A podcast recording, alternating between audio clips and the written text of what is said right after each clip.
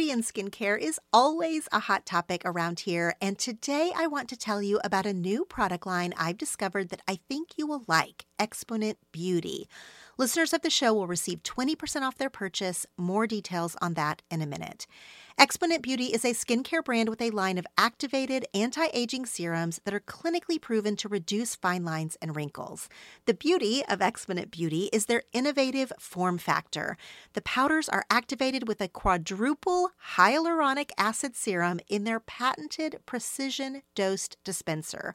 The packaging is gorgeous and the dispenser itself is refillable, so it has also reduced plastic waste. Exponent Beauty's line of serums can be found in med spas and spas and dermatologists' office around the country. The line is dermatologist recommended and clinically proven to reduce those fine lines and wrinkles, and to increase brightness and radiance, and to firm skin without irritation. No more expired or underutilized products with Exponent Beauty, just high quality skincare with ingredients that work. Go to exponentbeauty.com and use code TELL20 for 20% off a purchase of $100 or more. That's Exponent, E X P O N E N T, beauty, B E A U T Y, dot com and use code TELL20, T E L L, the numbers 20, for 20% off your purchase of $100 or more.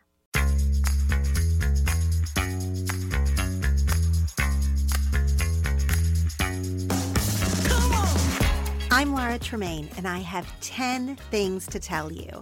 And you have 10 things to tell. This show is about connection with each other and with ourselves. And the hope is that the things we talk about here will be fuel for better conversations and a personal awareness.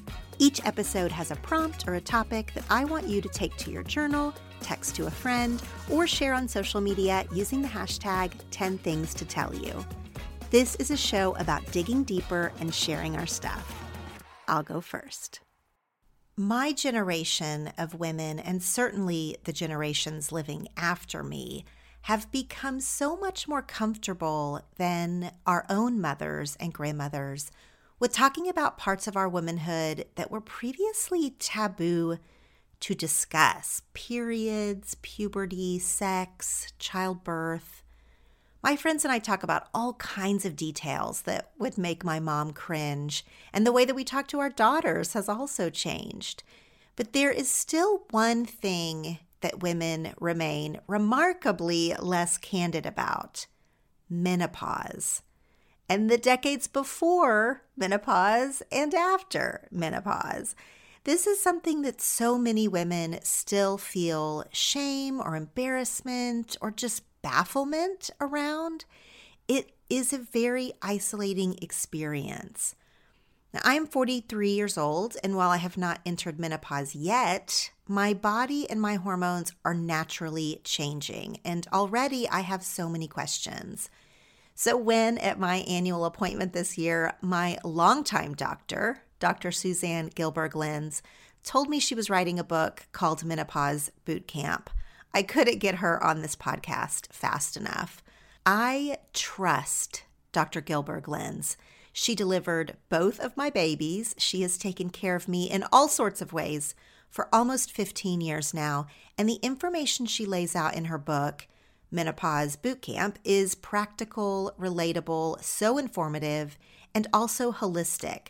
Dr. Gilberg Lenz believes menopause is a whole life condition and deserves a wide ranging approach that combines meditation and yoga, therapy, and herbal supplements, along with the most up to date science and conventional medical solutions. Suzanne Gilberg Lenz received her medical degree from USC School of Medicine, and she completed her residency in obstetrics and gynecology at Cedars Sinai Medical Center and UCLA. She appears frequently as an expert in women's health and integrative medicine on TV, in print, online.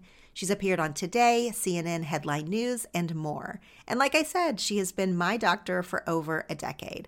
Her new book is called Menopause Boot Camp Optimize Your Health, Empower Yourself, and Flourish as You Age. I hope that you take as much from this conversation as I did. Well, let's just like get right to it. You have seen every part of me, you have seen the inside of me. Yeah, that's true. I have. Which is a kind of a vulnerable place to be, but I don't feel any way about it with you. Oh, well, we've known each other for a little while at this point, so That's right. You delivered Yeah. both of my babies. That's Yeah. why you have seen the inside of me. right. Let's clarify. Let's contextualize that comment. so people aren't like, "What?" You delivered Lucy in 2009. Wow. You delivered Finch in 2011. And uh, Lucy actually had a traumatic birth experience, a hemorrhaged blood transfusion, like the whole thing. And there's no one that I would have wanted to be taking care of me besides you. I'm I'm glad that you felt safe. That is the point. That is my job, actually. But but I under, I know. Not, every- everybody. yeah. I know. I understand that. Yes, aware. And then because that was with my first child, I was really nervous yeah. about delivery the second time. F- very nervous because that was actually really did a number on me. hmm And you were so kind and good with just paying a lot of attention to what was happening when I was delivering Finch. I, f- I didn't feel dismissed in any way. So I've always appreciated that. Thank you. Oh, you're you're so welcome. That's gratifying. I mean, I want obviously my my major goal is for everybody to come out of it safe, but that also means like spiritually, psychologically safe. And I I take it seriously, which I I know that my patients know that. That's that's really what the relationship is about. I was surprised though reading your book, The Spiritual Element, because we were quite medical. Yeah, I mean, you know, I don't always talk about it with everybody, and I think I gauge where I'm going with that. I'm not. I, also, I like. I wish I had time to chat with you guys, like you know, about everything in life. But that's a really that's an interesting response from somebody who knows me in a very specific way, and you know me well in a specific way. Yeah, we probably did not talk about that because there's so many other things to talk about when you're coming in for specific issues, prenatal care, that's that kind of stuff. But yeah, I take it very seriously, like very seriously. I also didn't seek it out from you at Mhm. that time. Like, I don't think I would have, and maybe not even now, actually, in a medical setting, have talked about any like holistic or spiritual or Yeah, non Western medicine Right. with my doctor. yeah. It comes up occasionally, comes up more than occasionally, because I think at this point I do have sort of a reputation for being, at a minimum, very open minded. But I think a lot of people know that I have training in, in Ayurveda and holistic medicine, and that I have a long time practice of meditation, and that I do have a very spiritual approach to things. But I'm also like, you know, like I'm super straightforward. I'm like extremely practical. I'm, I think I'm also very well known for like no bullshit. So I gauge where it's, where it needs to be floated, inserted, or not. It, it, it doesn't, we don't have to talk about it. And I, it, I think that's true. I think at that time, that just would have been like out of the blue. And that would have been making it about me, by the way, too. Like your encounters with me really should be about you, Mm. not about me. But wait, speaking of reputation, we are going to talk about menopause, but I just have to tell you, I have to tell you this story. When I delivered Lucy, like when she exited my body, and then, you know, Jeff sort of took over and cut the cord and all of that stuff, I had a thing happen that no one had ever told me was going to happen and has not ever happened in my life since. I had like euphoria, like, and I started really hysterically laughing, like almost like out of body experience laughing. And you were sewing me up. I'm sure you don't remember this because you've delivered a jillion babies. You were sewing me up, and I was crying, laughing. I was so happy to not be pregnant. I'm like 30 seconds out. And I said to you, I'll never forget this because it was so random. While you're sewing up my parts, I said, you know, I really loved you on the Tyra Banks show. oh my God. because because you had been my doctor the whole nine months and for whatever reason i had only googled you sort of right before birth like i didn't even know that you were doing like tv appearances or that you know that you were like that type of a doctor. Oh my God, that's so funny. and so it just came out of my mouth in my euphoria i was like i just loved you on tyra banks if I could tell you, Laura, like every crazy out of the blue thing that is said after a baby comes out of a person's body, like that's that's actually lovely and charming.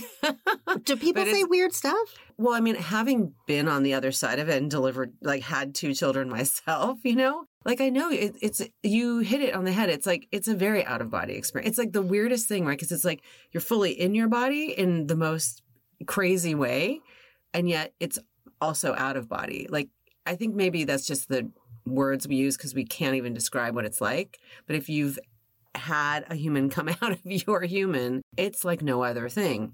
There are obviously there's also like a science behind that too right? There's tons of hormones oxytocin. You're you're just in an altered state really is a better way to put it. You're in a very altered state. So people say all sorts of funny things to me. And it's also i think why they say like crazy to their partner too. Like it's not always like in the movies where you're like you and you know you did this to me. I mean people say that too during labor usually but people just are transformed really and it, for you, it came out in Tyra Banks.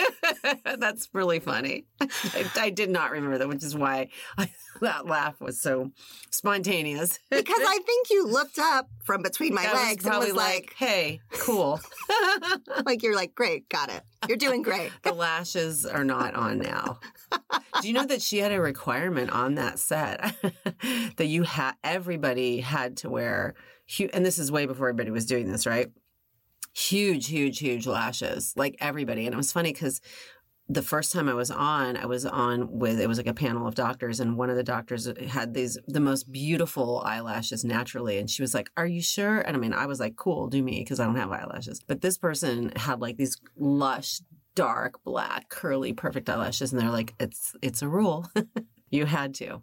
Everybody had to be very glam." What a weird thing. It was what it was. She just wanted everyone to look beautiful. Super, super extra pretty glam. Huh. Yeah, it was What a world. that was what I was told. I don't want to. If she's got something to say, please, all good. I want to hear her perspective. I invite you, Tyra Banks, to discuss. It was a great show, and it was really. She was extremely impressive, by the way, and it was really fun. Well, I loved I loved it and it felt like a real Hollywood moment for me because I was like, of course the doctor that's delivering my babies is also on TV. Yeah, but on the down low, I'd like to point out. it was yeah. wasn't like I'm one of those people who has like pictures of me and celebrities on the wall or like No, that's know, why I like, didn't know. I would never. Yeah. Yeah, no. It's like a weird side gig. Well, it's very funny. I've always wanted to tell you that. Okay, so I want to talk about your new book, which I read and have much to say, many questions to ask. But first, let's just introduce you to the listeners beyond being my doctor like a little bit about your story, where you Yeah. grew up, Yeah. Eh, sort of your medical journey, professional journey, and personal life too. Yeah, yeah. Okay, so I actually I am born and raised in Los Angeles. We exist. My children are actually second generation. It's very I'm very proud of that fact. So yeah, I was born and raised here in LA, which is you know an interesting thing. And my dad's actually a doctor. He's 86. He's still practicing in a very limited way. Yeah, he's Wow. amazing. he's a psychiatrist, so you know it's all brain work basically. But when you grow up with a doctor in your family, I think there's like this unspoken rule: somebody's going to become a doctor Mhm. although apparently not in my house. But anyways, in those days, we're Gen X. We do what we're told. So one of us was going to be a doctor, and it turned out my brother was like maybe going to be a doctor, and then he was like, "No, I'm not going to be a doctor." I was like, "Okay, fine, I'll be the doctor. I'll do it." but really, I always had very been very involved in like helping people. I was really interested in like really the story. To be honest, it's kind of funny. I wasn't so much like a science person. I was really a like, "What's the story?" I liked hearing what people were thinking about, talking about, and that was just something that always people were always telling me their stuff and i was like hmm that's interesting there must be something in that and i went to college back east went to wesleyan university did not major in pre-med because i kept going and saying hey what do i need to do to be a pre-med and they would tell me all the things and i'd say oh i don't i don't want to do any of those things i guess i don't want to go to med school and then I graduated with a liberal arts degree in, you know, 1988. Did not want to go into finance in New York City, which is what kind of everybody else was doing. Moved to San Francisco and started working. And, you know, with a Bachelor of Arts in uh, social psychology and a minor in art history, kind of hard to find a job. Did find a job in mental health. And I was working in actually in like really hardcore circumstances. I was working with institutionalized children and then adolescents. And I thought, yeah, I I kept looking at what the doctor was doing, and I said, "I'm not done with this." And I went back to school, did a post-bac at Mills College in Oakland, and then went to medical school. Wait, let me stop you because mm, there's a Yeah. part in your book that I think goes to the bigger picture of this where you mention that one of the reasons that you didn't want to take the classes in undergrad or whatever is because you thought you were bad at math. Well, I mean, I definitely did not feel like I was good at math or science. Like I struggled in high school in math. It was so hard for me. I mean, I didn't think I was stupid. I was obviously smart, you know. I was in all like honors mm, stuff and AP and blah blah. But I just really did not have a mind for that. I did not like it at all and it was really hard. And I think, you know, I'm going to be 57. Like, there's definitely huge differences in the way that kids were educated, and especially boys and girls, like super gendered, really gendered, Uh, like amazing. I was talking about this with somebody the other day, even just this. So I'm sure these comments are not on report cards anymore, but like, I absolutely consistently all through elementary school had comments t- talks too much talks too much talks too much. That message to a smart girl mm, shut up. Mm-hmm. stop it. So some of it was also just being like oppressed by society and culture. Mm-hmm. like it was weird. On the one hand i was always getting you know the pat on the back and the pat on the head for being a smarty pants and for doing really well in school. But then on the other side it was like just tone it down a little bit. You know don't don't scare people so much with how smart you are. Like even in college, and I have many fond feelings and a lot of gratitude toward the type of education I got specifically at the college I went to. Very interested in critical thinking, very much encouraged creativity.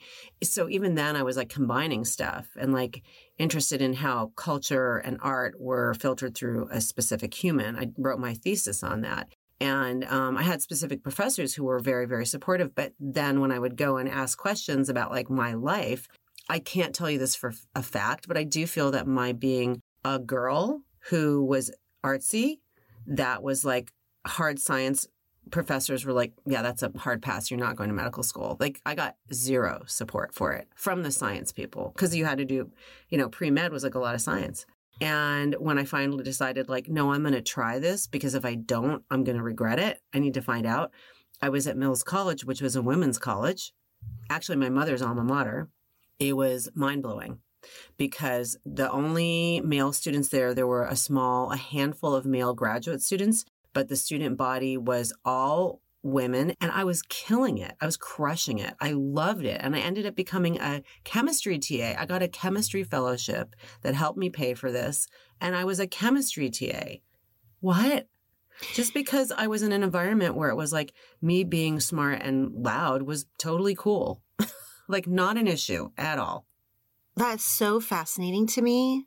Do you think there was also an element to it of a developmental, not delay, but like that some people learn math and science like it doesn't click for them till later? I think that's entirely possible. It's very interesting when I was thinking about us having this conversation today. I was thinking about how I have always thought of myself as a late bloomer.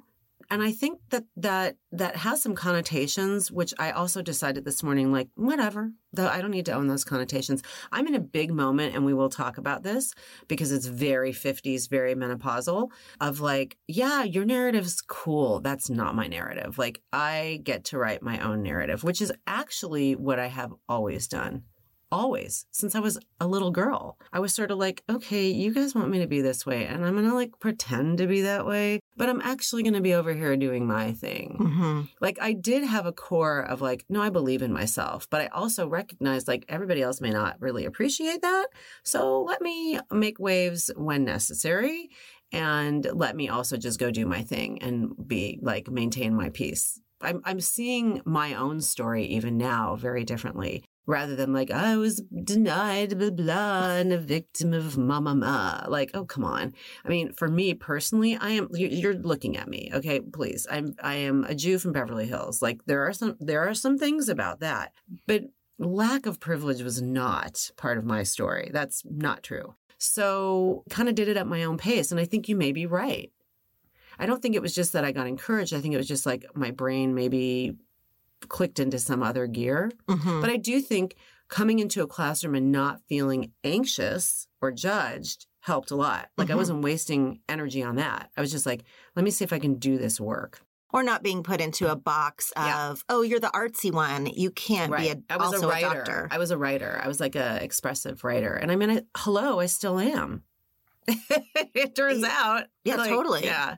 I struggle with that with my kids of not putting them in a box of Lucy's the sporty one, yeah. Finch is the academic one. Yeah. I mean, they do have strengths in those areas. Right. And I think I just default to pushing them in those areas of strength instead of letting them feel totally free to I don't I don't keep them from exploring but I also can see that I have to fight like not putting them into like a stereotypical box. Yeah, but I think that's always a struggle as a parent because you're you have your own perspective, which is cultural, it's what your own family was like, what you liked, what you didn't like. And and then honestly, just as a parent, it's it's a lot, right? It's a lot to do and I think we do default sometimes to some stereotypical stuff because it's just easier. We're not Mhm. doing it on purpose. It's not even conscious. And that's kind of the amazing journey of parenting. You know, I mean, my kids are now 22 and 25, and like I have had to do a lot of work on myself to be able to hold and maintain boundaries with them about certain things, especially now as they're like trying to become independent young adults out there. And also, I need them to become independent young adults. Like, really, like, I- I need it for me too. Mhm. Were you when did you get pregnant? I got pregnant in the begin, like really. Let's see, Jaron was born the beginning of my second year of residency, so very early in my internship. I, mean, it was a planned pregnancy, so I was a little bit older, which of course, haha, at the time, like I was like, oh my god, I'm 30, I better get pregnant, which I'm glad I did. But I was pregnant during my whole residency because I was pregnant and then had my son, and then I was like, that was traumatizing. Let's like not do that again.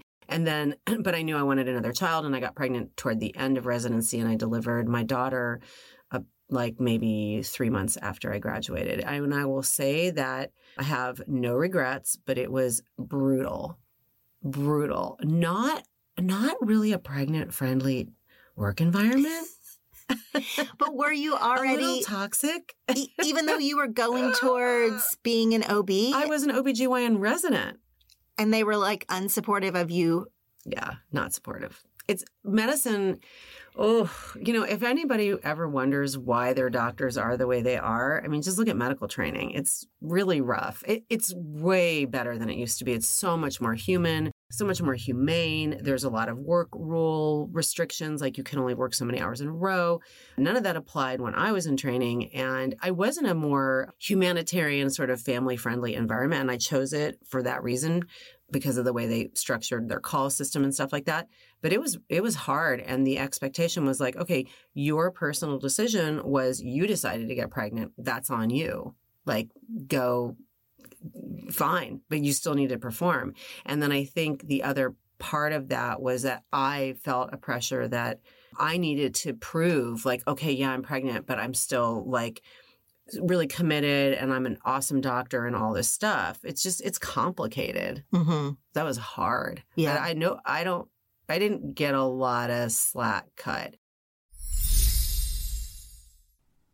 With sunshine, outdoor activities, and so many fun things to do outside, it is impossible not to enjoy all of these good weather days up ahead.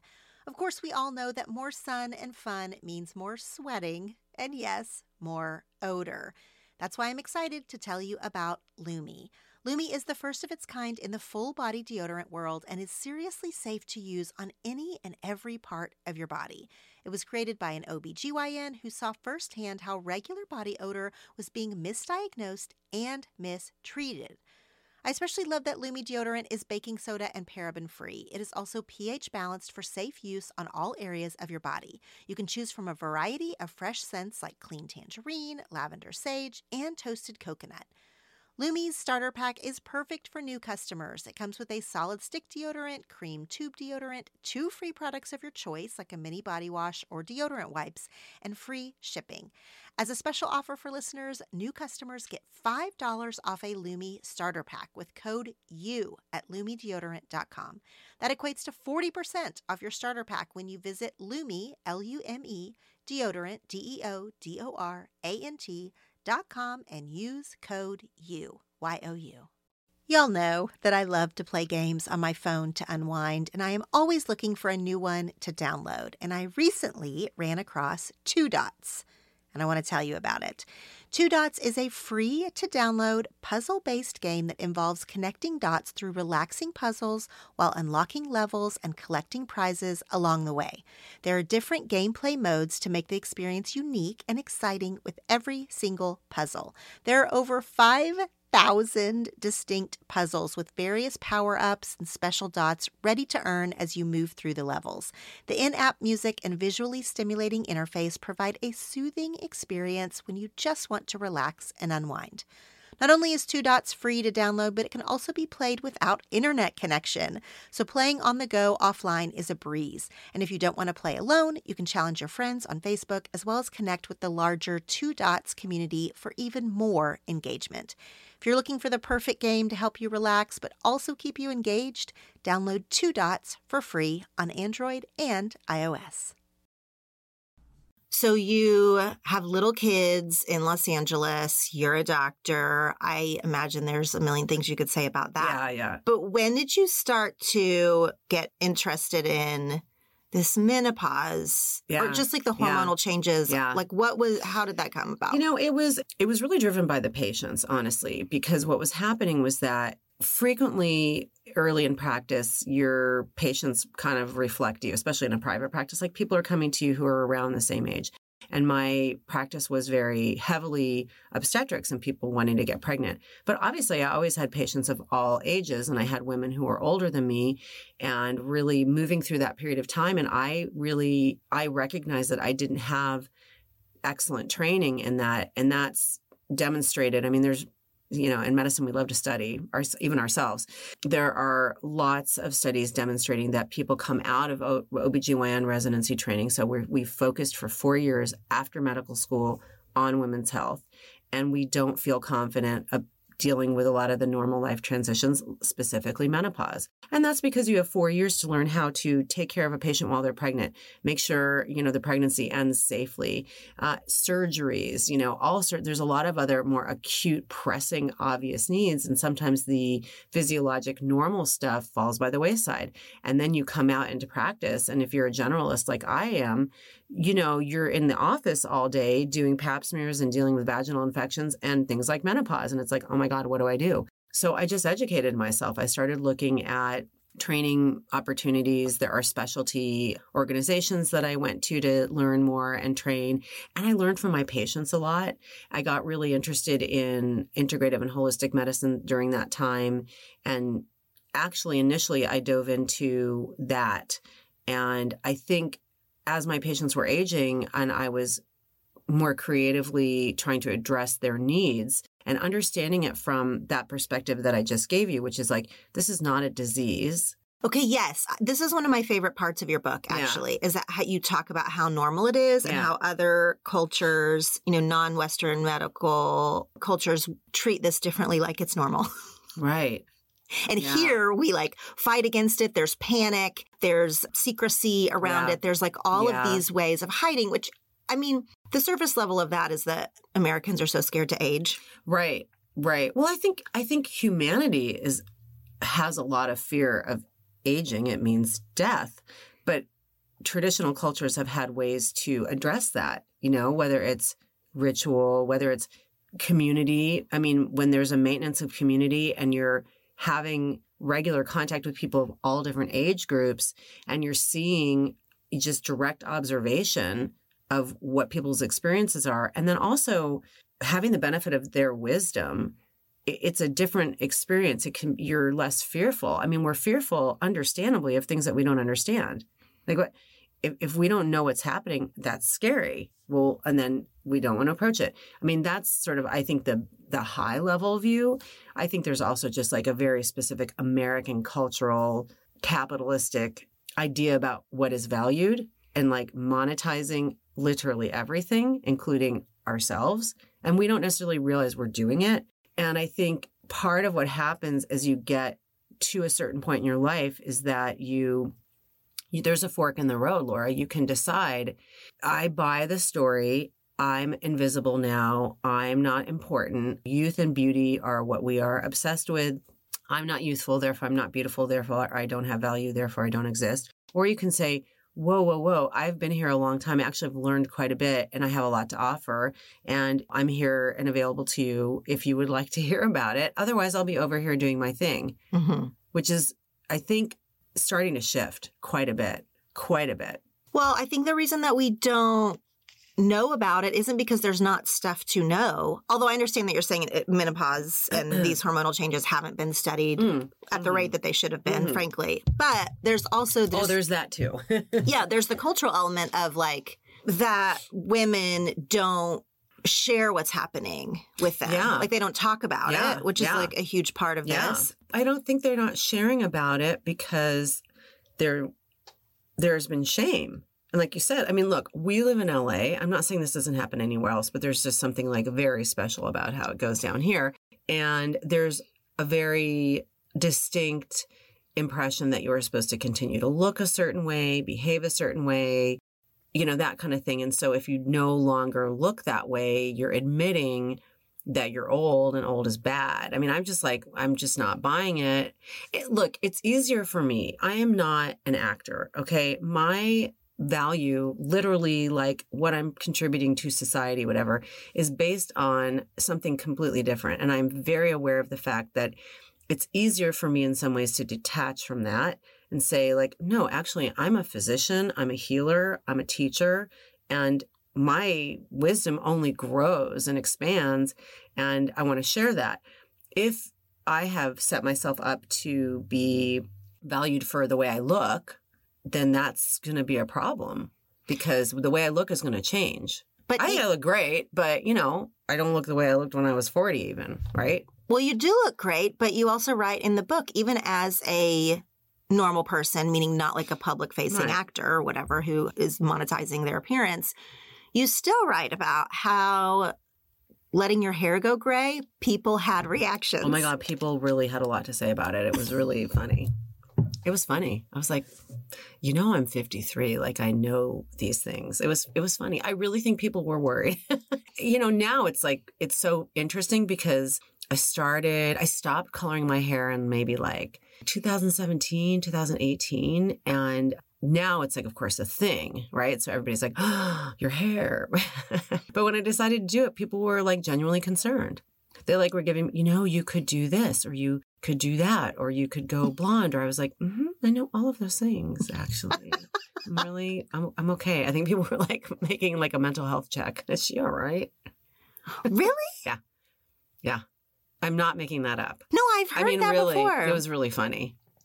I mean, at the time, it was like now it's funny and also like a little sad to be honest, because a lot of the comments were coming from women who are older than me, and I talk about this in the book. I think, I think it was just challenging to them. Like, wait a second, she's clearly younger than me, and she's gray. So that what does that say about me? You know? And it was like these are people who were very committed to their look, which is fine. I don't, my look has nothing to do with your look. Like, I'm not making a statement about your look. I'm just saying, I don't want to color my hair anymore.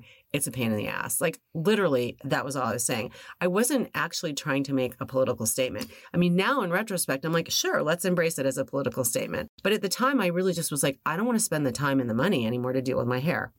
And worst case scenario is I don't like it and I can color it again, which I'll never do. But at the time, I didn't know that. And uh, I really wasn't trying to challenge anybody. It was just funny to me. I'm like, it's so interesting to me that you coming to the gynecologist, you're feeling some kind of way about your gynecologist, co- like not coloring her hair. Wow. okay. No, I know. And I actually said to a friend who was going prematurely gray, she was like maybe 30, and she was going gray. This was like probably 10 years ago, but she wanted, she was like thinking about just letting it be, you Mhm. know? And I was like, why would you do that? Well, but I, I did go gray very young. That's why I started coloring my hair. I mean, what was going on was that I started getting like this salt and peppery, and it was not cute. It wasn't like, it didn't come in the way it did now. It was just like an everywhere. And I had little kids, like little kids, like preschool kids. And I was like, this is not working for me. I do not enjoy this look. And that's when I started coloring my hair. So I get it. I get it. And I, here's the thing you get to choose how you look. I know we all, we're bringing our own stuff to Of course we are. every conversation like that, of course. Of course yeah. we are. Of course we are. So, but I did, I did realize when I had like comment after comment after comment, I was like, okay, there's something uh, tapping into something here. Mm-hmm. No, that's interesting. hmm But it's part of this whole conversation about aging, which for women, a part of aging is going to be menopause. Yeah. It's funny, I'm 43 and I feel like everyone around me is suddenly talking about perimenopause. Yeah. Yeah. Is that the right word? Per- and Yeah. you say in the book, can we please ban this phrase? Yeah, I know. You know, sometimes I get a little hot under the collar about things. I mean, here's my thing with that that phrase. I, I think initially people started using it as a way to validate and recognize a transition. Because here's the thing about so let's just get out get it out of the way. Let's define menopause. This is where people get so uh, tripped up and confused and they like don't know what it is even. So let's just the term menopause is 12 it's really one day you have had 12 consecutive months without a menstrual bleed at the age of 45 or above for no other medical reason. So, if you had chemo or you had a hysterectomy or you may, let's make sure you don't have any other medical issue that may be interrupting your cycle. Certainly younger than that um, is not considered average and it's actually under 40 and under is not normal at all. Between 40 and 45 we call it early menopause. Perimenopause is this fluffy non-medical term but I think because people started noticing, which is uh, probably what you're about to talk about,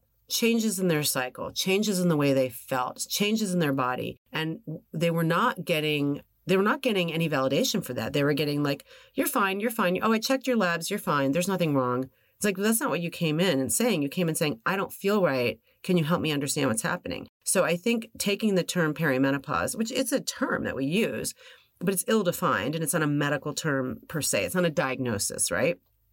It's a transition from not, you know, from having very regular reproductive cycles. I mean, reproductive, I use loosely. Obviously, not everybody's trying to reproduce, but you could reproduce should you choose, right? So, reproductive normal cycles where you're ovulating and there's a fairly predictable pattern there. It starts to get a little wonky. It changes whether you're not ovulating at the same time, whether your symptoms have changed. A lot of what we hear is the cycle itself changes. So, maybe the intervals are closer, people bleed heavier, they're skipping their periods a little bit. And I'll tell you, the big one that I really hear is mood stuff, anxiety and panic out of the blue. Never had anxiety before. PMS that is like craziness. Like maybe you never really had PMS or you had two or three days and now you are so dark or you're like ready to blow up your life for 10 days of the month. This is this, and this made people feel terrible. And then they would come in and say, This is going on. And here, you're fine, you're fine, you're fine. Well, taking that word, claiming that word, I think it was, has been powerful. My concern now and why I'm like, I want to banish it is that I think now it's turned into a little bit of, it's been weaponized a little bit. And it's turned into like this whole, it's a diagnosis, it's a problem, it needs to be fixed, balance your hormones. Mm. I mean, I see it a little differently. Balance your hormones. That's, if you really want to cra- make me crazy, like that's the term. Wait, it's No. possible I might have said that to you. I never, everybody says it to me. Everybody says it to me. Well, the other thing I did, the stereotypical thing I did, was you also I'm a gynecologist. It's okay to say that to me. let I know, but you say in the book a few things that like you hear that your patients come in and say, and I was like, oh yeah, check, check, check. One of them is I need to get my thyroid checked. There's something wrong with my thyroid. Well, sometimes there is something wrong with your thyroid. I mean, we wish everything was our thyroid because then that would be fixable and then it would all be great. But most of the time, it is not your thyroid. So, although women in this age group have much higher rates of thyroid dysfunction, and I do think there's some subtlety there that needs to be addressed because we have in laboratory testing, we have these reference ranges which that's a whole other podcast and a story about what are actual reference ranges, where do they come from. But those numbers are really like the reference range is too wide, Laura. Mm. Truly, people are going to feel much better with a, a narrower range of thyroid function. And I do think that people who haven't really looked deeply into this, gotten themselves trained, kept up would say maybe your thyroid oh, is 4.2 your TSH thyroid stimulating hormone and that's technically normal. No it's not. No one is going to feel good on that. But is getting you on thyroid supplementation going to fix all of your problems? Probably not also. So you know. Well, so let's talk about that. Women who are, and this is a lot of my audience is around my age, so early 40s. They're not in full menopause yet, Right. but they No. are having these changes. yes yes And maybe they've gone to their doctor and asked for tests. Everything is quote unquote normal or within a normal range. What are we supposed to do if we're normal, Right. but we don't feel normal? yeah Well, I think, you know, it's really interesting to me. Uh, well, okay. So, first and foremost, you need to find somebody who is really willing to partner with you on this. A doctor, you mean? Yes, yes. I mean, there are non MDs out there that I think are really great at what they do. I do think that there's a whole world out there of people who are practicing in a very predatory way, including MDs. And they're profiting off of the desperation and the concern and also the lack of conversation that's occurring. That lack of conversation is complicated. As I mentioned, some of it is a lot of my colleagues and myself really didn't get enough training. And so, you know, what you don't know about, you don't want to talk about. That's number one. Number two, many of us are working in a, a medical system that doesn't give us the time and the freedom to really have a full conversation with you. Like I can't see all the patients on my schedule and pay for what I need to pay for in my office if I'm spending 35 minutes with you. Like I got 3 minutes. So mm-hmm. I don't have a lot of time. And that's why people kind of go to write a script by, you know? So I'd like to have some compassion for for the the situation that we find ourselves in. And not everybody's privileged enough to be able to have cash money to pay for an expensive doc. But there are docs that focus on this. There are docs, and there are, I think, other professionals, nurse practitioners, non traditional medical folks who really have focused in on this and will spend more time and have a conversation with you. But I'm going to tell you something the most powerful phrase that I learned in medicine and that I deploy is I don't know. Let's try to figure it out. I have found so many times that somebody comes in with a list of concerns and complaints. And I just take the two minutes because this is what I do. And I do have confidence in this area. And I go through it and I say, I have an explanation for why I think this may be occurring. I think you're ovulating later in the cycle than you used to. I think your ovaries are not making as much progesterone as they used to. And these are the things that you may feel. And that, and as, and they actually don't even want to do anything about it. They're like, oh, now I understand my PMS is now seven days. And if I can make sure that I'm doing more self care on those days, or tell my family, please back off and give me a break, or I'm plugging in my sleep hygiene in a real way, then I can take care of this myself and I will come back to you when and if I need more. Or here's some supplements that may assist you. Or maybe you need hormones, you know? A lot of times it's really just validating that this is existing and that I'm willing to create a partnership with you and move forward because it's not going to be a one and done. It's not going to be like, I test your lab, I call you, I give you the vitamin D and bye, see you next year. Like that's the other thing is you guys have to be willing to be accountable and be a partner in that. I don't find that to be the big issue in your age group. I think y'all have more of a sense of agency or want to have a sense of agency over your body. And that's a big difference. That's a really big difference. It actually is driving the conversation into groups of people who are younger. You know, we were talking before about a lot of people were like, oh, yeah, no, your audience is going to be this and this and not that and that. And I was like, mm, you'll see. Because I think that people your age and even younger have a very different expectation. And the expectation is like, this is my body. I know certain things. I want to know how to be in my body in a healthy way over the long term. And I want to work with somebody who's going to do that with me. And sometimes all it takes is acknowledging that. Mm-hmm. I don't mm-hmm. have to have a, a the solution. Mm-hmm. And there is a lot more information available to everybody yeah. right now yeah. than previous generations. Now, I know that that's like a plus and a minus. Right. That's definitely yeah. a plus and a minus. But I would feel like eh, a, lot of the women I follow or people who are talking about this, they are talking about it in a holistic way. Mm-hmm. They're mm-hmm. they're employing all kinds of things that are you know medical or spiritual or whatever to yeah. to feel better about yeah. this stage. Yeah. So that's a benefit. It's huge because a lot of those things again that's being driven by the person experiencing what they're experiencing. And again, I'm going to come back to it again and again and again this is not a disease.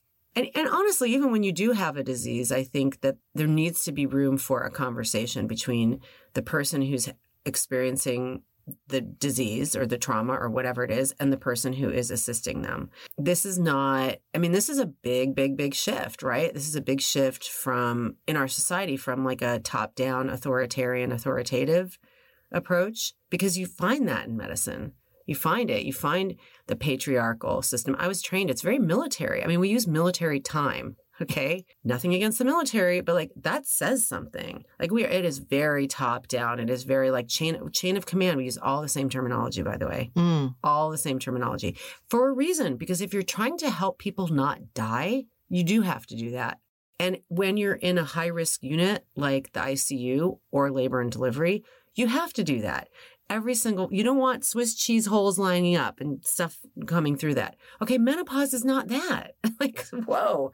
Like when we take uh, one approach and apply it across all, you know, areas, that, what? That doesn't make sense.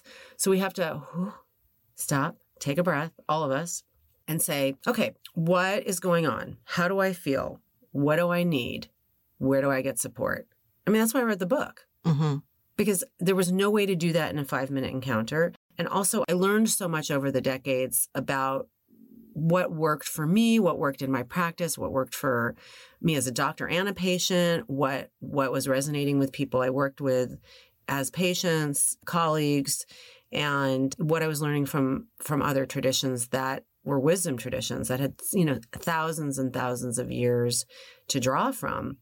That's not to say that in the operating room we need to be regimented and we need to be like really on point. When I'm in the operating room, it's a different story. I'm not like having an oming out moment and like centering. I mean, you know, it's probably okay to center before you start the case, but like then you're, you know, paying attention to where the bleeding is coming from. It's very different. It's not every day that you find a product that you truly love and want to shout about from the rooftops. Well, friends, I have found something that I am genuinely excited to share with you today, and that is Born Shoes. Born shoes are made with the best top quality leather with functional stitching and flexibility. They are lightweight, but they're also supportive. They are great for all casual occasions, extremely comfortable, and especially good for travel. The brand recently gifted me a pair of the Ithaca style sandals. Of course, they are beautiful. The footbed has extra foam for added comfort and with a slight heel for lift. I am positive that I could walk all over London in this pair of shoes, just like I did in my Born sandals last summer. Born Shoes offers sandals, flats, boots, and heels in several styles and color choices. Take comfort in Born Shoes. Every season, they make high quality shoes that feel as good as they look. With artistic touches, unparalleled craftsmanship, and exquisite materials, Born designs shoes to satisfy the demands of every lifestyle. Go to bornshoes.com for a 15% discount plus free ground shipping on all full price shoes when you use my promo code TELL. That's born, B O R N, shoes, S H O E S. Dot com and use promo code TELL, T E L L, for 15% off and free shipping, available exclusively to our listeners for a limited time. Well, so now what are we supposed to pay attention to, us non doctors? Yeah. Sorry. When we, what am I looking at next? So I have also started to Yes. notice some changes. My cycle started to change, but it also coincided with the pandemic. Yeah. And so I was like, well, I don't know if this stress. Is this a complete lifestyle change? Because now my, my lifestyle has 100% shifted in Yeah. a year of lockdown. I couldn't tell what was natural early 40s hormonal changes and also external changes in my life. But now I'm a couple years down the road from that. So I have noticed things have changed. But what's ahead for me next? Like, what do you want me to be better knowledgeable about than other people have been? Yeah, that's a great question. I mean, I think the first thing is sure, there are some predictable things that are the biggest predictable thing is that it becomes unpredictable. So, whatever it is that you were attached to specifically around your cycle, it's going to change. It's, it's just going to change. And I think just knowing that that's going to happen and knowing that there's a place for you to go to ask questions because I don't think here's the thing i just told you and reminded you you are the you know boss of your own body and also you are the expert in your own body but that doesn't mean that a shift or a change isn't going to be alarming or uncomfortable and so I, I know i'm being kind of vague but what i tell people is if you are getting if something's going on that's disruptive and concerning to you then it is time to address it and that just means come in and say hey these are the th- my period was always 28 days on the nose. I could tell when I was ovulating and I had four days of bleeding and three days of PMS. And now it's XYZ. and is that oh, is that normal is that not normal and then we can have a conversation because everybody's change is not going to be exactly the same having said that there are some things that are a lot more common so we sort of touched on them right the interval between your periods. So when a gynecologist talks about the menstrual cycle, they're talking about the whole thing, not just the bleeding part. And we're not even talking about people who are using birth control methods that are going to alter their bleeding because that that also can be confusing for people, right? But typically the cycles will get closer together they'll have more bleeding, heavier bleeding. And some people have crazy bleeding, mm-hmm. like crime scene bleeding. Like, yes, I hear this a lot. I, or every week I hear another terrible, like, my friend soaked through on the airplane seat, you know, like, oh, like middle school kind of not on top of it yet, super embarrassing, you know, just, oh, you know, I was on a white couch at a dinner party, Ooh, you know, really? Are we supposed to treat those things or i think when them... you're having that going on and it's it's not controllable yeah you need to come in. Because even though it is fairly common common doesn't mean you have to tolerate it. And if you are to bleed like that for a long period of time first of all you're going to get anemic.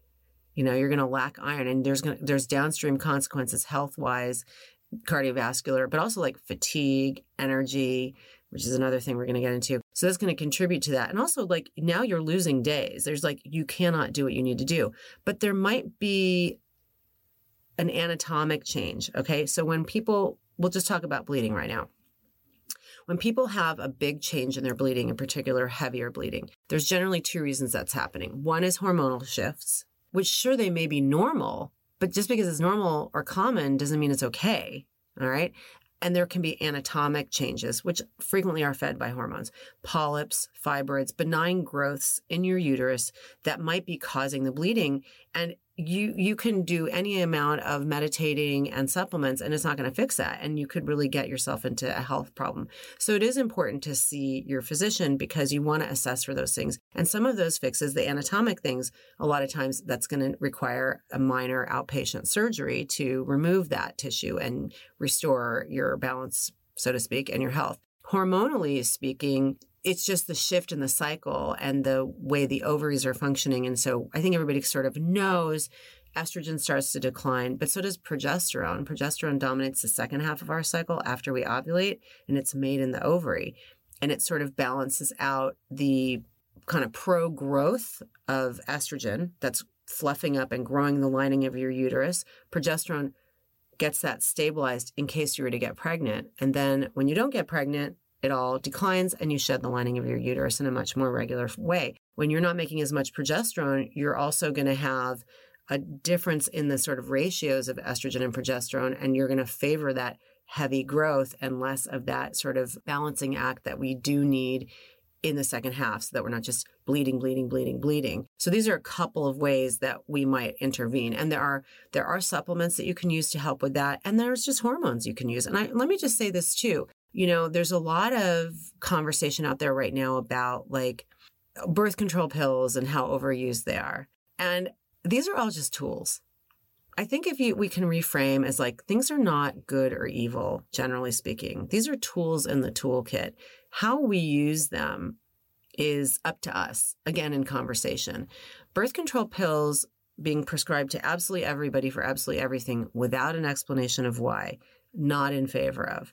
But if you come in and honestly, the low hanging fruit for you is to go on the birth control pill to control your bleeding and your moods, and you've been on the pill before and you like the idea of just taking something every day and that works for you, wh- why would you not do that? Like just because TikTok told you birth control pills are horrible and evil. I mean, it is a way more nuanced conversation. So, again, in order to understand what the tools available to help you with problematic symptoms are, you're going to have to have a conversation with someone knowledgeable.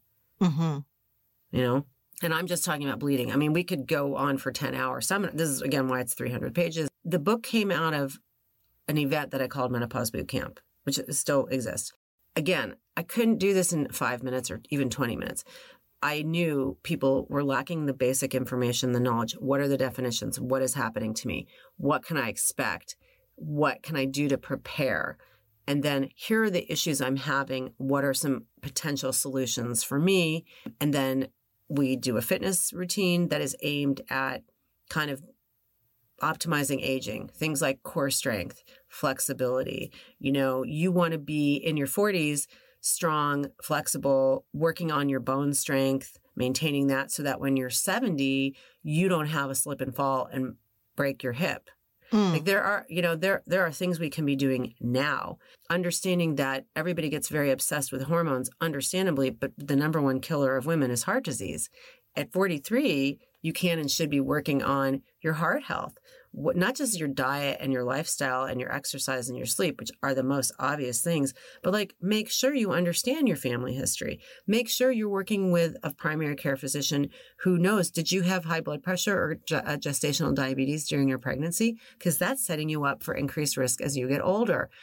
You know, these are these are powerful tools for us to advocate for ourselves. I mean, if you want to, know, like, these are the things that I really want people to know if they want to be preparing at 43 for what they want to be at 53, 63, 83. These are the things. Like, sure, we can get into the weeds about your PMS and how we can manage that, which we, by the way, can. And why is anxiety and panic coming out of the blue? What happened to my sex life? You know, what my vagina is different. Well, I could go, right? This is why there's a whole book. But really, the big picture items I think people don't know are those things dementia, Alzheimer's, two to three times higher in women than men as we age. Not to scare you, but to know exercise is helpful. Using your brain is helpful. Again, understanding your family history is helpful. Hormones, we're not sure. We think that it may decrease risk as you get into menopause. I can't sell it. I talk to it about my patients every day. There are people online, colleagues of mine, who get mad because I'm saying it's a it's it's fixing dementia. I didn't say that. I said our risk is higher and hormones may play a role, and so that should be on the menu. Mm-hmm. That's what I say. We need to think about things. Wait, so I'm like snagging in my mind. I know. about... I just like downloaded so much. but I I am thinking about like I think I'm in such a phase of like my kids are teens and preteens. I mean, I am driving carpool. Yep. I am trying to Yep. juggle a career and a husband with a non-traditional career. So we just have like a lot buzzing all the time. Yeah. And I do a lot of work about and talk about on this show meditation and being centered and being present and all of those things. Yeah. That's important, except what I snagged on was when you said at 43, like, how do you want to feel at 53? And I did realize that I I don't think like that. Yeah. Like Yeah. I'm not forward thinking. Yeah. Yeah. And I in some ways I try to spin that as a positive. and in other ways I'm thinking, oh, maybe I should. Yeah, but hang on. You putting practices into place today that are healthful is going to have an impact at 53. And actually, I'm really glad you brought up mindfulness, present moment awareness, meditation, whatever is feeling comfortable for us, because they're all kind of the same. Just so you know, there is a treasure trove of scientific data demonstrating why that doesn't just feel good, but it actually is good for you. Like tons. Like I, there is a, a doctor named Herbert Benson. I have been a fangirl of this guy for ever since I started studying integrative medicine. He did the original studies at Harvard University in the early 70s, demonstrating because what was going on at the time is that like Timothy Leary was off over there, like, you know, dropping acid and dropping out and all that stuff, dropping in, dropping out. And everybody started getting really interested in Eastern tradition. You know, the Maharishi had come over, the Beatles were involved. And right, so Harvard took hold of this guy, Dr. Benson, God bless him. I think he's still alive, actually. If you're out there, I'd love to meet you. Um, he did these studies with graduate students. They had them do meditation and they measured their heart rate, their blood pressure, uh, oxygen consumption. There's been many, many, many studies since then looking at brain waves and all sorts of things. And basically, it's very, very healthy. Let me just say this it brings down your blood pressure. It increases oxy- oxygen consumption. It's just good for you. It's good for you. Mhm. So, actually, doing that is not only making your daily life better and you're able to plug in and be available to yourself and to the people that you care about in a way that is totally different than you're like constantly, you know, doing the right, like, you know, making the list with the list with the list. It's allowing you to be in your life where you are, but it is actually setting you up for health. So don't don't discount that. Well, no, I'm I'm very into that practice and like that's good. But I am, you know, I am sort of maybe thinking I might take a zoom out of thoughts sometimes. you know, the other thing that you said that has made it made a huge difference in my life that I would have rolled my eyes so hard on this before is core strength. Yeah, yeah, yeah. So after my I delivered my babies, Yeah. I had a lot of issues. I had had the thing happen with Lucy's delivery. Finch came two years later, so I was, you know, pregnant or just post pregnant for, you know, like a three year period. yeah, And I had a lot, uh, I started to have pain. This was in my mid 30s. I started to have pain, incontinence, yeah. just a lot of like weird issues. And I started going to Pilates. I've talked about this on the show a million times. I started going to Pilates. Uh, obviously, a, a big principle in Pilates is to build up your core strength. I was doing it for pelvic floor reasons because Yeah. I was having so many issues. Yeah. But the benefits in all other ways, I was shocked by. Yeah, I think a good um, pelvic floor and a good Pilates instructor is just like worth their weight in gold. I actually do sort of a variation on that called gyrotonics. I have like, which is similar, but it's a lot of rotation. And I really credit it with my capacity to continue to do the work I do. I mean, I've been like twisted in a knot on and off for like 26 years, right? Like either at the operating room table or when I was attending births and I, I whatever, I, we all have our injuries. And that has been one of the biggest things that I've done for myself. And like, it really, really so important to be aware. Because the other thing is, I'm sure you learned with the pelvic floor stuff is that we don't even have an awareness of that part of our body, and it's very hard to identify that in a, in order to. I mean, it, this is hard on a podcast, right? But if you can imagine me holding my fingers together, woven together like a little basket, like the pelvic floor is this sling of muscles, is essentially holding up, you know, your entire body, and it is part of the core. The core is not just, you know, like a six pack, which I will in a million years never have. Right. not my on my to do list. It's just not going to happen. It is that, but it's also that pelvic floor. And I think especially people who experience pregnancy and birth, like just really need to have some awareness of that. So a great Pilates instructor is just amazing. And it's so great that you were able to heal yourself that way.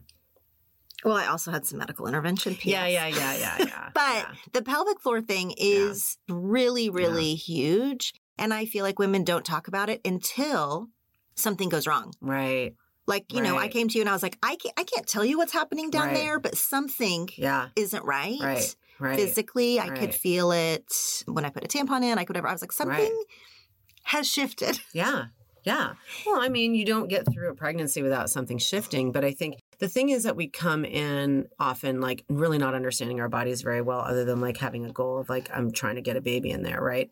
I do feel like that's, I feel like that's probably changing. I just, again, I feel like younger people have like a different sense of an experience in their body or a different expectation of being knowledgeable. So that's what I'm observing and I see with my own kids. Yeah, often we come into pregnancy with like no idea and then we come out like feeling like we just got hit by a Mack truck because we have no idea what just happened and how to deal with it. And then of course, you know, you're responsible for keeping another human alive, so it's a little like you, you know, we have to prioritize. Mhm. But I think your experience in your 40s is, is pretty, I think your experience, everything you're explaining to me is pretty typical, which is why everybody's like resonating with what you're talking about because mm-hmm. we have that experience. And here's the other reason why podcasts, books, communities, you know, are so important. And by the way, I learned this lesson really, really like so in such an interesting way when I was doing the boot camps. We think people are coming for the podcast, for the information. I thought people were coming to menopause boot camp for the information. They were, but they left. We all left with that sense of community. When we have these conversations, we're restoring what humans really want and need and had. When I, you know, when I talk about, and you, this brings it back to kind of early in the conversation, like when we look at more traditional cultures and how a tribe sticks together or a community sticks together or there are multi-generational experiences over a, a lifetime what we lose when we lose that is connection not just knowledge but connection Mhm. so I think these are all ways to reestablish that because the other thing that happens here is like we're sharing information and we also are not feeling isolated. Yes. Like we feel like we're not the only one. Totally. Because we're not the only one. Of course we're not. And also the patient you described earlier who's like, oh, this is what that is? Okay. I I can keep on keeping on. When we don't talk about these things that are starting to worry us secretly, it like builds up and builds up, Yeah. you know. But when you just say it and then you have a professional or even a friend be like, oh, I feel like that's normal, then you can relax and be like, oh, okay, this is normal. Well, that's why talking about it. And I think when we talk about midlife, aging, menopause, I, I say all the time, like people ask me, why do you think people don't want to talk about menopause? And I say, you know, it's like sexism and ageism had a baby and called it menopause. You know, it's like, it's not a cute combo. So when we just start to own that word, own the term, own the time of our life, look forward and say like, okay, there's going to be changes. Some of it really may not be fun and it might be challenging, but actually there's something really good coming on the other side. Self-awareness, confidence, whatever it is, creativity, a rebirth of creativity in a totally different way. We destigmatize and we normalize that word. And I do think saying that word, just like any other word, it just becomes like a word, not like you know, a gasp inducing you know, concept or accusation eh, or, you know, an embarrassment. And I'm seeing that so rapidly change right now. It is really wild to me. Like, it's really interesting. It's because celebrities are out there talking about it and they're like, I'm 57 and blah, blah. Well, because celebrities, I think, with internet culture are staying active or in the forefront older. Mm-hmm. Like used to once, you know, late Yep. 40s, the celebrities sort of faded away. Yeah. Well, they weren't getting jobs, they weren't getting work. Right. And there was no way for them to have like a platform, a microphone. Exactly. And now they do Yeah. still, which Yeah. is like such a benefit. yeah. I will say when I hear the word menopause, it feels unsexy in Yeah. the literal sense of the word. Like I'm like, does that mean no more sex? is that what that I know that's not what it means, but like Yeah.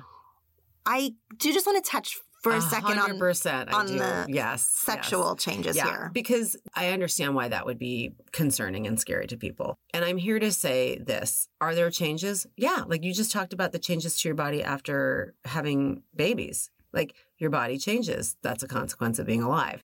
But that doesn't mean that you have to abandon ship. You know what I mean? So here's the thing two things.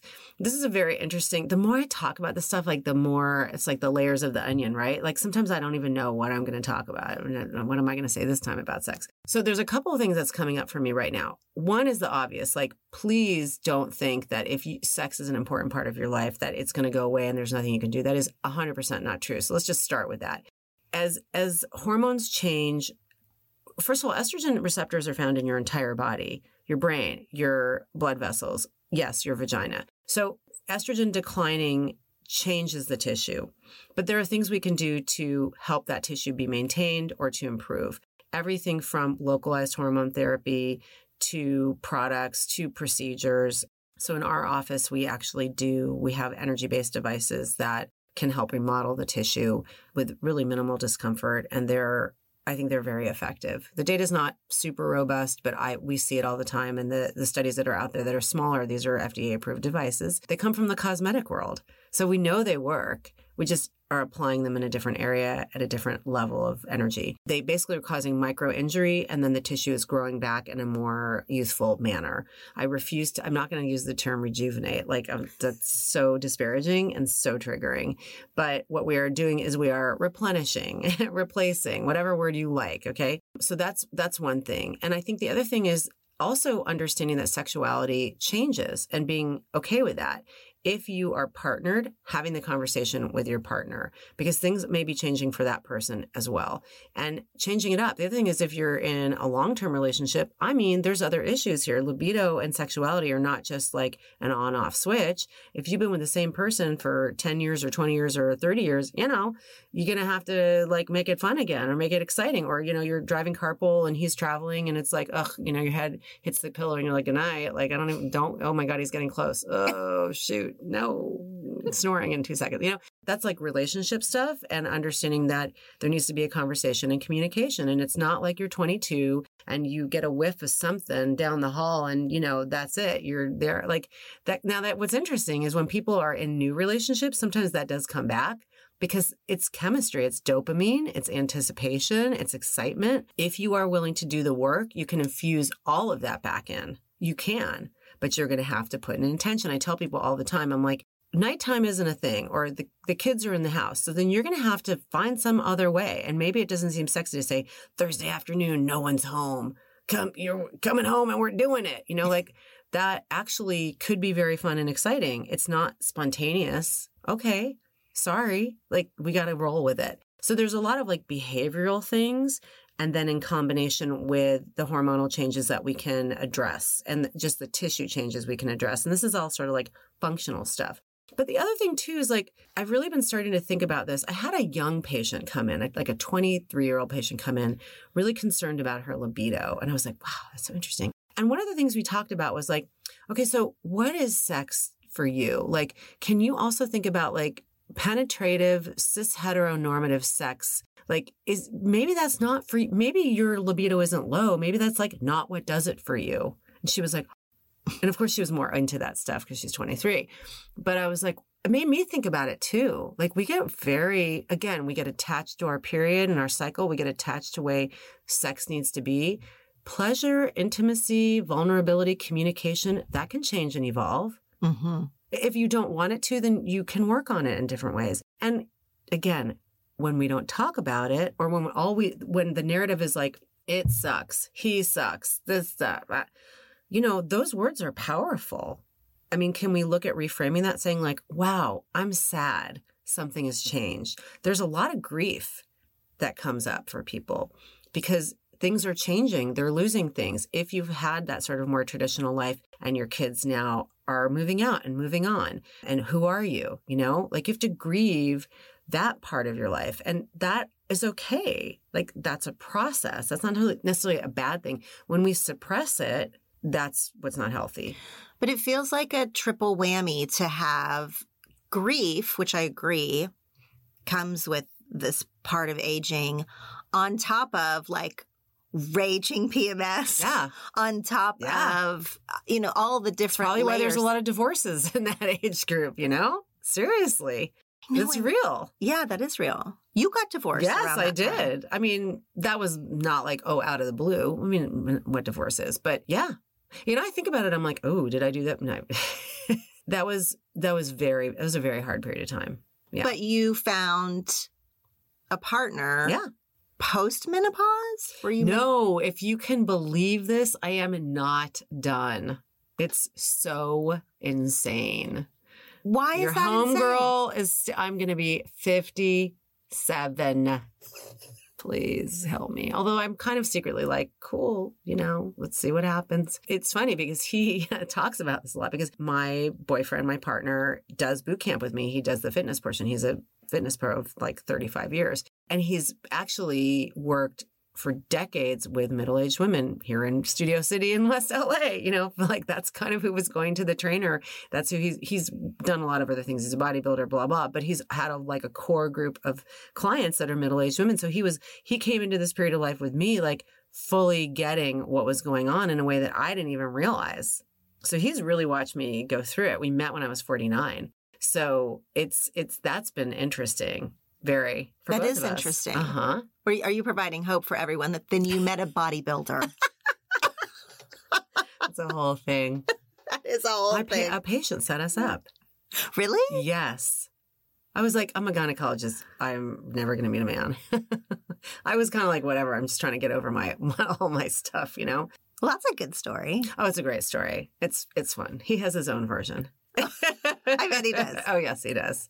Yeah. I've loved this conversation. Thank you for being here and talking about all the things. I feel like we covered a lot of territory. Yes, we did. and it was really great. I will put a link in the show notes, of course, to your new book, Menopause Boot Camp. Is it something, because I have some local listeners, is it something people can go to still? Yeah, I mean, we'll probably be working on getting some stuff together. There's been a lot going on.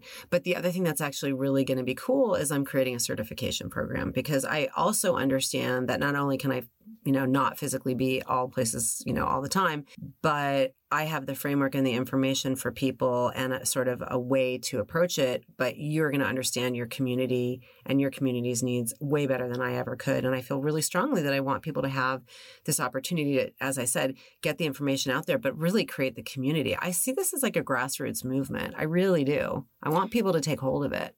So the certification program will be for people to be able to lead their own menopause exactly. boot camps. Yep. Yeah. Oh, I love that. Yeah. Like across the nation. Yeah, across the globe. Listen, I just got a message on Instagram. I got tagged and I was like, what is this? It's a cafe bookstore chainlet in Pakistan that found my book and posted about it. And now I am talking to them about like doing a virtual author event. I was blown away. Wow. So gratified. Yeah. Like the power. People need this. Yeah. People want to talk about it. They do. Even though they don't like the word menopause. no, I don't. But hearing people talk about it, like we were saying, celebrities do, or high profile people talking about it has been very beneficial. But actually having a book that you can hold in your hand and Yeah. reference back and all of that, that is, that's a great thing to have on your shelf. Yeah. So I'm, I'm so glad glad. you wrote it. Oh, thank you for having me and thank you for reading it. yeah, this was super fun. You've just listened to an episode of the 10 Things to Tell You podcast. For show notes and links, go to 10thingstotellyou.com.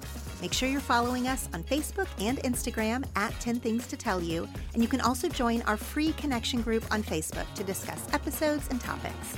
For bonus content, ad-free episodes, and monthly Zoom gatherings with me, join my Secret Stuff Patreon community by going to 10thingstotellyou.com slash secret stuff. Thanks for listening.